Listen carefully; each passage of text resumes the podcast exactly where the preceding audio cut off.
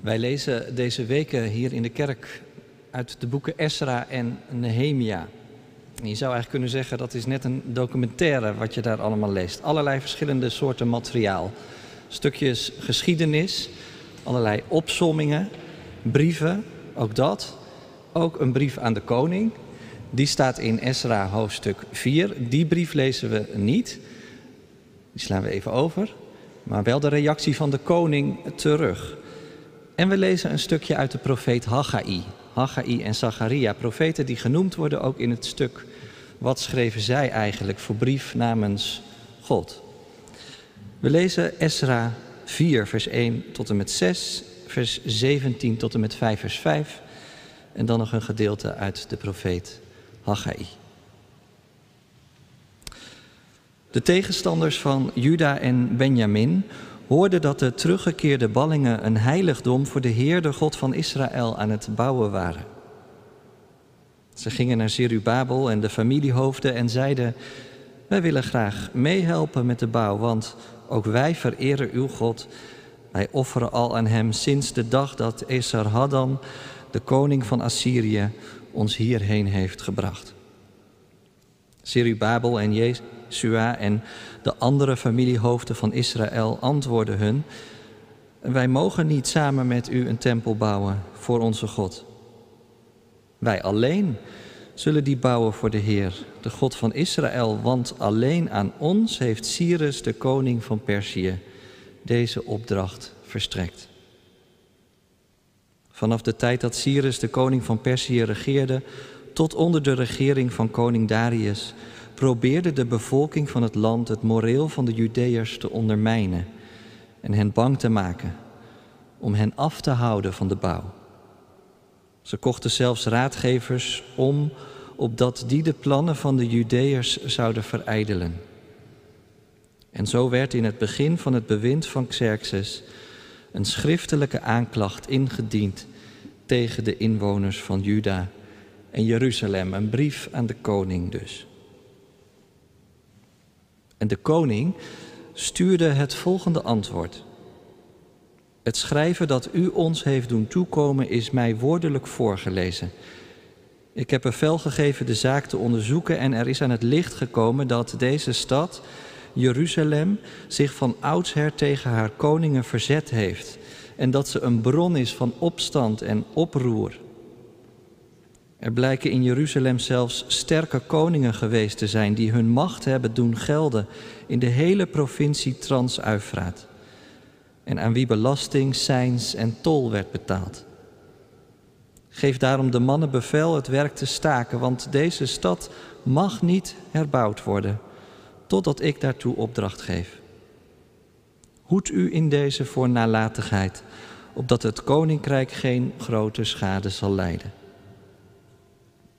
Toen het afschrift van het schrijven van koning Artaxerxes was voorgelezen aan Regum, aan de hofschrijver Simsai en aan hun ambtgenoten, gingen zij zo snel mogelijk naar de Judeërs in Jeruzalem.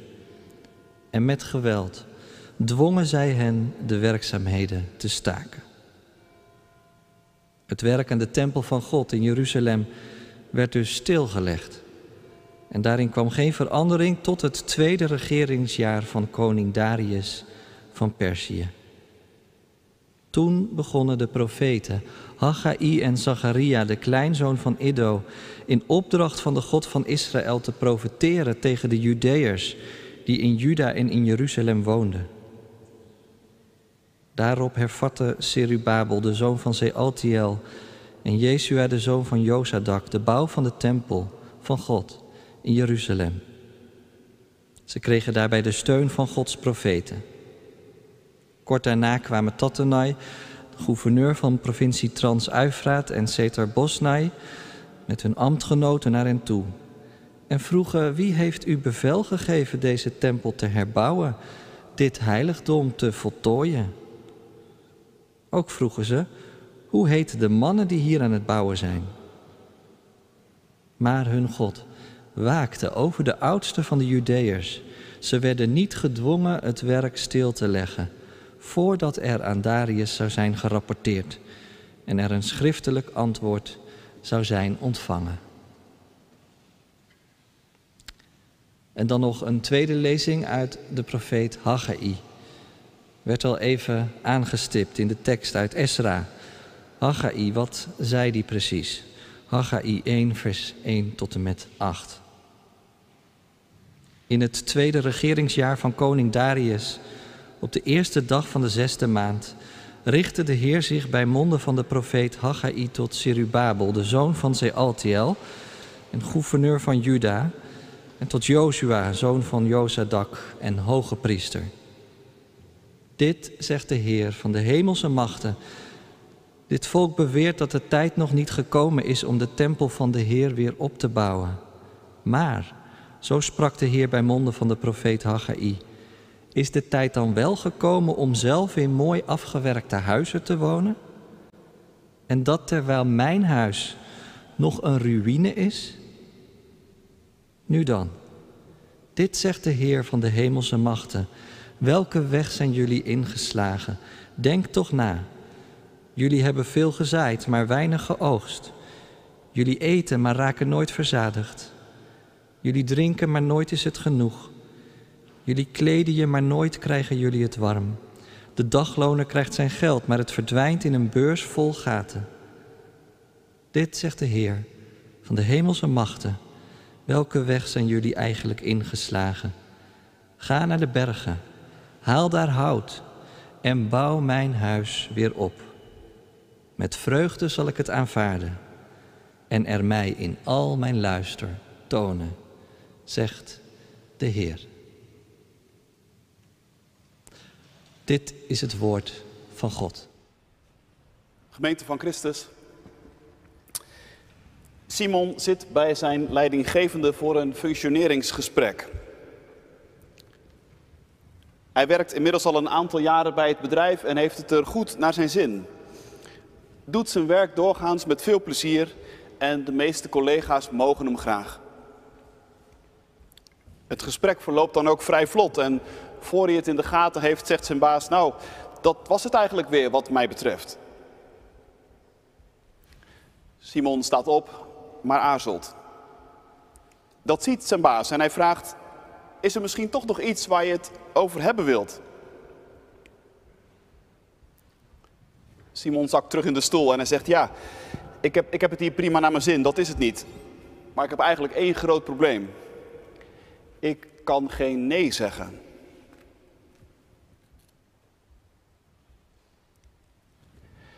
Nee zeggen. Dat is ook wel een ding. Simon is ongetwijfeld niet de enige die daarmee zit. Misschien ben jij ook zo iemand.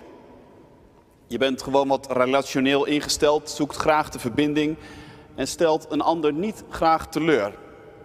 Nee zeggen voelt gewoon heel vervelend. Nou, als dat zo is, dan kan het begin van Esra 4 toch wel een lastig stuk voor je zijn. Want daar klinkt meteen toch wel een heel helder en duidelijk nee. Een nee bovendien tegen een heel sympathiek voorstel.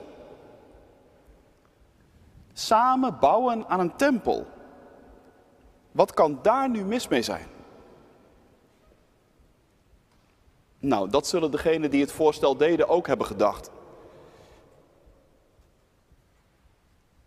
Voor het goede begrip, wie waren dat? Het gaat hier om mensen die later in de Bijbel bekend staan als de Samaritanen. Dat waren mensen van Israël die niet waren weggevoerd om verschillende redenen in de ballingschap. Maar in dat verwoeste land waren achtergebleven en zich in de loop van die 70 ballingschapsjaren hadden vermengd met andere volken. En als de eerste ballingen uit Babel terugkeren, dan treffen ze dus geen leeg land aan. En wanneer ze op de puinhopen van Jeruzalem willen beginnen met het herbouwen van de tempel, zoeken deze mensen contact. We willen jullie best helpen, klinkt het. Laten we samen bouwen. Nou ja, zou je zeggen, sympathiek voorstel. Met bovendien een heel goed motief. Want, zeggen ze erbij, net als jullie zoeken ook wij jullie God. Met andere woorden, hier kun je toch eigenlijk echt niks op tegen hebben. En toch, toch denken Zerubabel en Joshua, de leiders, daar anders over. Hoe sympathiek het voorstel ook zijn mag, er klinkt een heel duidelijk nee, dank u.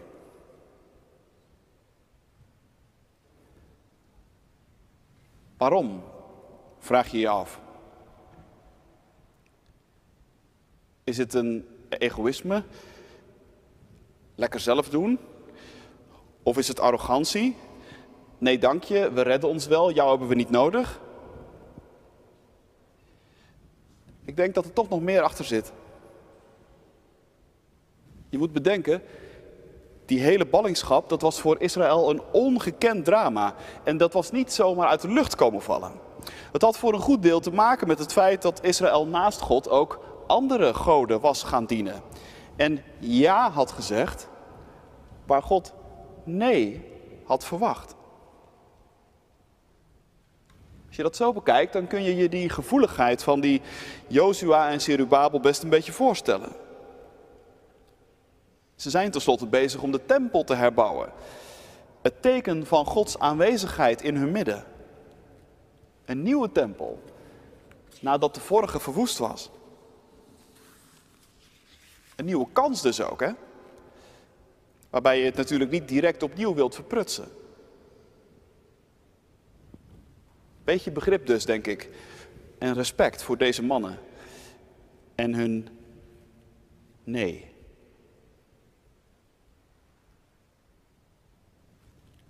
Maar zeg je, aardig is het toch al met al niet. En laten we wel wezen, gaat het er nou bij Jezus veel later niet heel anders aan toe? Dat is toch veel inclusiever? Bij Jezus is toch wel iedereen welkom? Ja? Bij Jezus is iedereen welkom. Maar dat betekent niet dat Jezus nooit nee zegt. Jezus zegt eigenlijk voortdurend nee. Hij zegt nee als hij beproefd wordt in de woestijn. Hij zegt nee tegen de verleiding van de macht. Hij zegt nee tegen de zonde en tegen de machten van de dood en de chaos.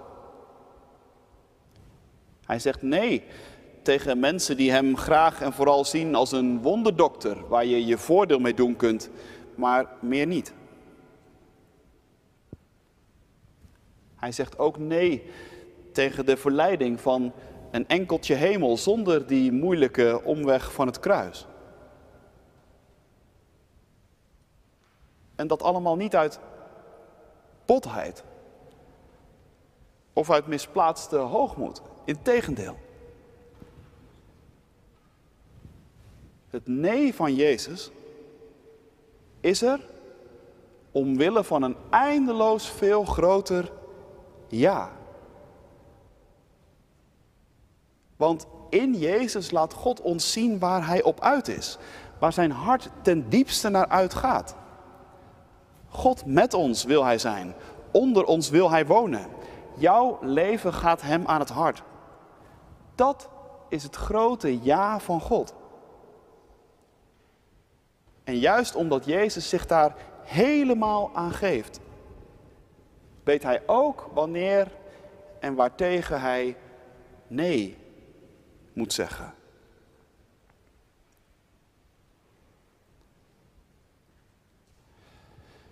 Daarom kan Jezus volgen, denk ik, ook niet zonder nee zeggen. En opnieuw, dat is niet uit misplaatste hoogmoed of eigendunk, of uit een verlangen naar een soort veilige bubbel, waar je het vooral zo fijn hebt met mensen die net zo denken als jij. Nee, nee zeggen doe je omwille van Gods grote ja. Omdat we iets weten van God en van Jezus. Van zijn liefde en van het koninkrijk dat komt. Daarom zeg je nee tegen wat daar tegen ingaat.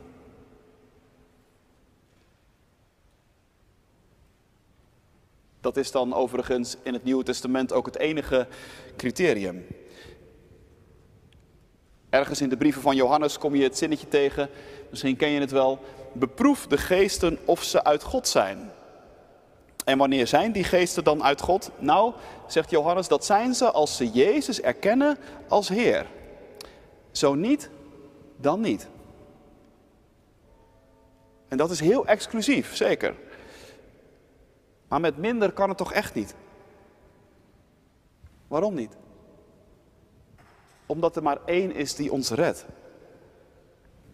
En dat is Hij, Jezus.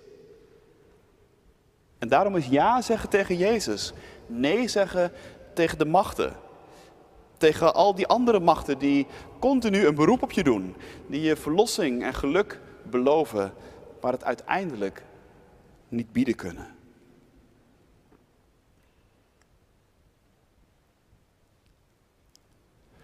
Weer even terug naar Esra. Dat nee zeggen is overigens niet zonder gevolgen. In Esra 4 komt er na het nee van Joshua en Zerubabel een enorme bak aan negativiteit los. De machines van roddel en van achterklap gaan draaien. Er komt een psychologische oorlogvoering op gang. En er wordt een grote lobby gestart bij de koning van Perzië. Het was een beetje te lang om dat allemaal te lezen vanmorgen. Maar je zou het eens moeten nakijken. Er worden prachtige, gloedvolle brieven opgesteld. Of de koning wel weet waar hij mee bezig is. Of hij niet vergeten is dat Jeruzalem eigenlijk altijd al een uh, onbetrouwbaar rebellennest geweest is. En juist daarom door zijn voorgangers was leeggeroofd en platgebrand. En wat je dus waarschijnlijk allemaal kunt verwachten aan onheil als precies die stad weer opnieuw wordt opgebouwd. Of de koning wel beseft dat hij kan fluiten naar zijn belastinginkomsten als deze stad weer zelfstandigheid krijgt. Kortom, of hij niet maar het beste acuut op zijn schreden kan terugkeren.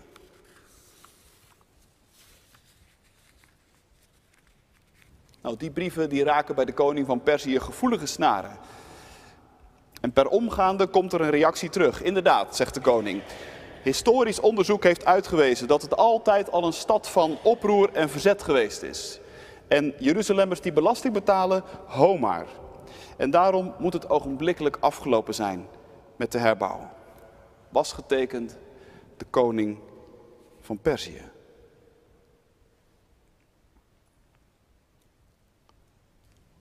Al met al dus een hele geslaagde lobby, vind je niet?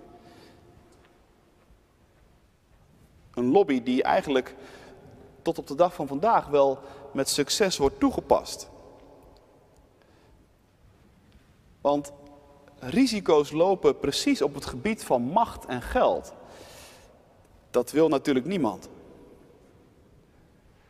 En als dat het angstscenario is, dan krijg je nog steeds heel wat mensen in beweging. Altijd maar weer draait het om macht en geld. En wie op die terreinen te bedreigend wordt, die zal het weten.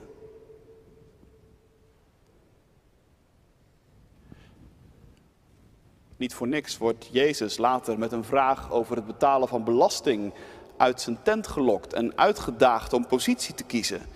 En daarmee, wat hij ook kiest, zijn eigen vonnis te tekenen. Niet voor niks speelt het verwijt dat hij staatsgevaarlijk zou zijn een belangrijke rol in zijn ter doodveroordeling. En op plekken waar vandaag de dag christenen vervolgd worden, is het vaak niet anders. Ze zijn tegen de gevestigde orde, wordt er al snel gezegd. Als je hen echt hun gang laat gaan, dan loopt het helemaal fout.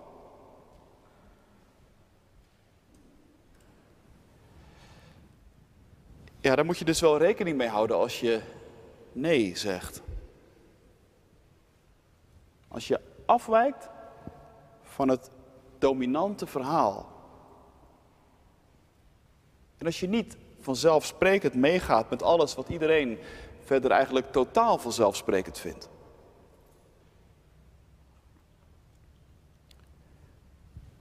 En daarom is nee zeggen ook zo verdraaid lastig. Kijk maar wat er gebeurt in Esra 4. Die, die negatieve propaganda is zo succesvol dat het bij de mensen van Israël al heel snel naar binnen slaat. Het moreel van de Judeërs wordt ondermijnd, lazen we. Letterlijk staat er in het Hebreeuws, hun handen worden slap. Van dat ferme nee van zojuist is dus ineens heel weinig meer over. Ze kruipen in hun schulp en de hele bouw komt stil te liggen.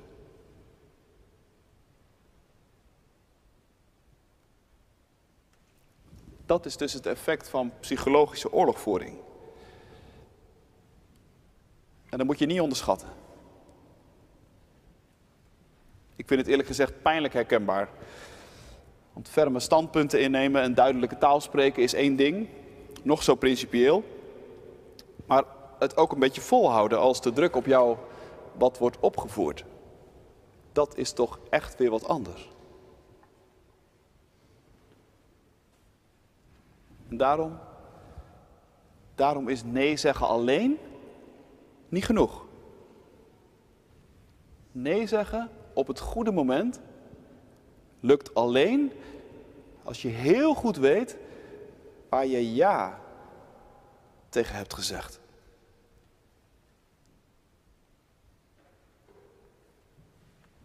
En voor dat laatste heeft God een speciaal soort hulptroepen klaarstaan. Dat zijn de profeten. De profeten herinneren jou aan waar je ooit ja tegen gezegd hebt. De profeten brengen je de daden van God en zijn beloften opnieuw in herinnering als je het weer eens vergeten was. En dat is ontzettend hard nodig. Waarom denk je dat er zoveel profetenboeken in de Bijbel staan? Precies. Omdat wij mensen zo ongelooflijk snel vergeten. Dank God daarom voor een zuiver profetisch geluid. Voor stemmen in jouw omgeving die je misschien wel vanaf deze plek, of zomaar in een goed gesprek, of via een boek of een podcast, stemmen in jouw omgeving die je terugbrengen bij dat waar je ooit ja tegen hebt gezegd. Bij je toewijding aan God, die je zo ontzettend makkelijk uit het oog kunt verliezen.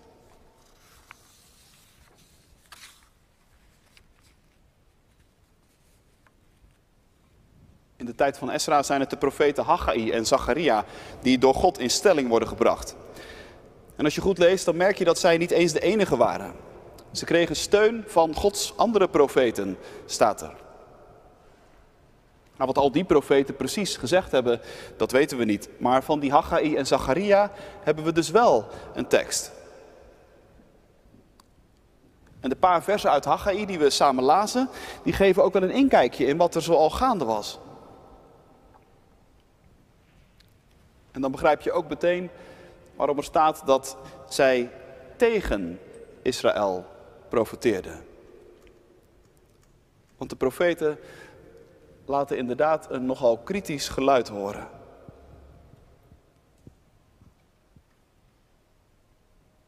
Wat het punt precies is? Nou, uit Haggai 1 kun je afleiden dat Israël wel gestopt is met het bouwen van Gods tempel, maar niet met het bouwen van hun eigen huizen. Nou ja, zeg je, maar ze moesten toch zelf ook ergens wonen? Zeker, dat is ook ongetwijfeld niet het punt. Maar blijkbaar is de balans toch een beetje naar de verkeerde kant doorgeslagen. Want, vraagt de profeet, welke weg zijn jullie eigenlijk ingeslagen? Denk er nog eens even opnieuw na. Het huis van God is nog steeds een ruïne. En jullie zeggen, de tijd is niet rijp om daaraan verder te gaan. Maar is de tijd er dan wel rijp voor om er zelf hoog en droog bij te gaan zitten.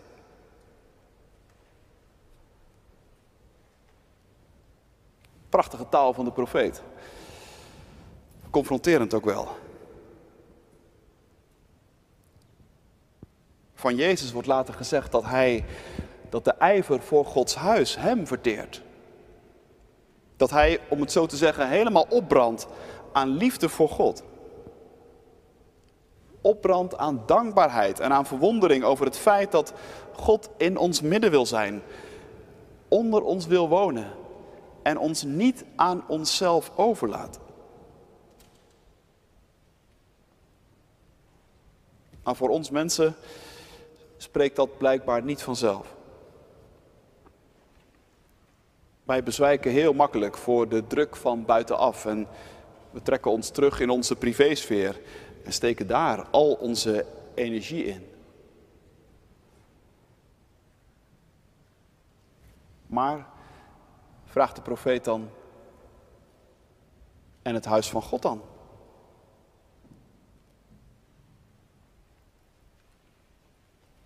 Nou ja, laat die vraag vandaag eens naar je toe komen. Als een vraag van een profetische stem. Welke weg slaan wij in? Na corona, om het even zo te zeggen. Hoeveel tijd en energie gaat er naar ons eigen huis? En hoeveel energie en tijd gaat er naar het huis van God? Naar zijn gemeente. De plekken en de mensen die getuigen van zijn aanwezigheid in ons midden vandaag.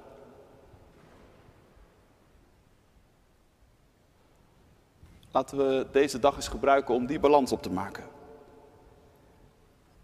En elkaar de vraag stellen: hoe zit het met ons ja en met ons nee? Mooie vraag om mee te nemen in je binnenkamer deze nieuwe week in. Om mee te nemen in je gebed. Om het eens over te hebben. Als je misschien voor de zomer nog één keer bij elkaar komt met je Bijbelkring.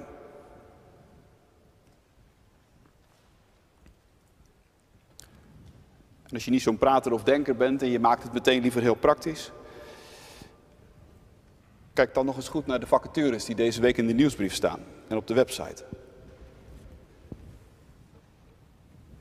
En als je dan nog steeds niet goed weet wat je zou kunnen doen, neem dan gewoon eens contact op. Dan hebben we het erover.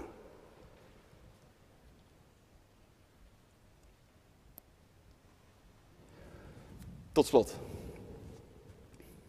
In Esra 4 hebben de woorden van de profeet effect. Want de bouw van de tempel wordt meteen opnieuw ter hand genomen. Het is met die tegenstand en het gedoe nog niet meteen afgelopen, maar ze trekken zich er gewoon niet zoveel meer van aan. De vermoeide geest krijgt weer pit en de slappe handen krijgen weer stevigheid. Er gebeurt nieuwe toewijding, er is nieuwe focus. De mensen van Israël weten weer waar ze ja tegen hadden gezegd. En dus ook waar ze nee tegen moeten zeggen. En dan eindigt dit stuk heel ontroerend. Hun God staat er, waakte over de oudsten van de Judeërs. Letterlijk, het oog van hun God rustte op hen. Dat is de belofte die met ons meegaat. Jezus zegt het later zo. Zie, ik ben met jullie tot aan het einde van de wereld. Dat is het grote ja van God. Daar moeten wij het van hebben. Daar leven we van en daar wijden we ons aan toe. Met alles wat in ons is. Komen wat komt. Amen.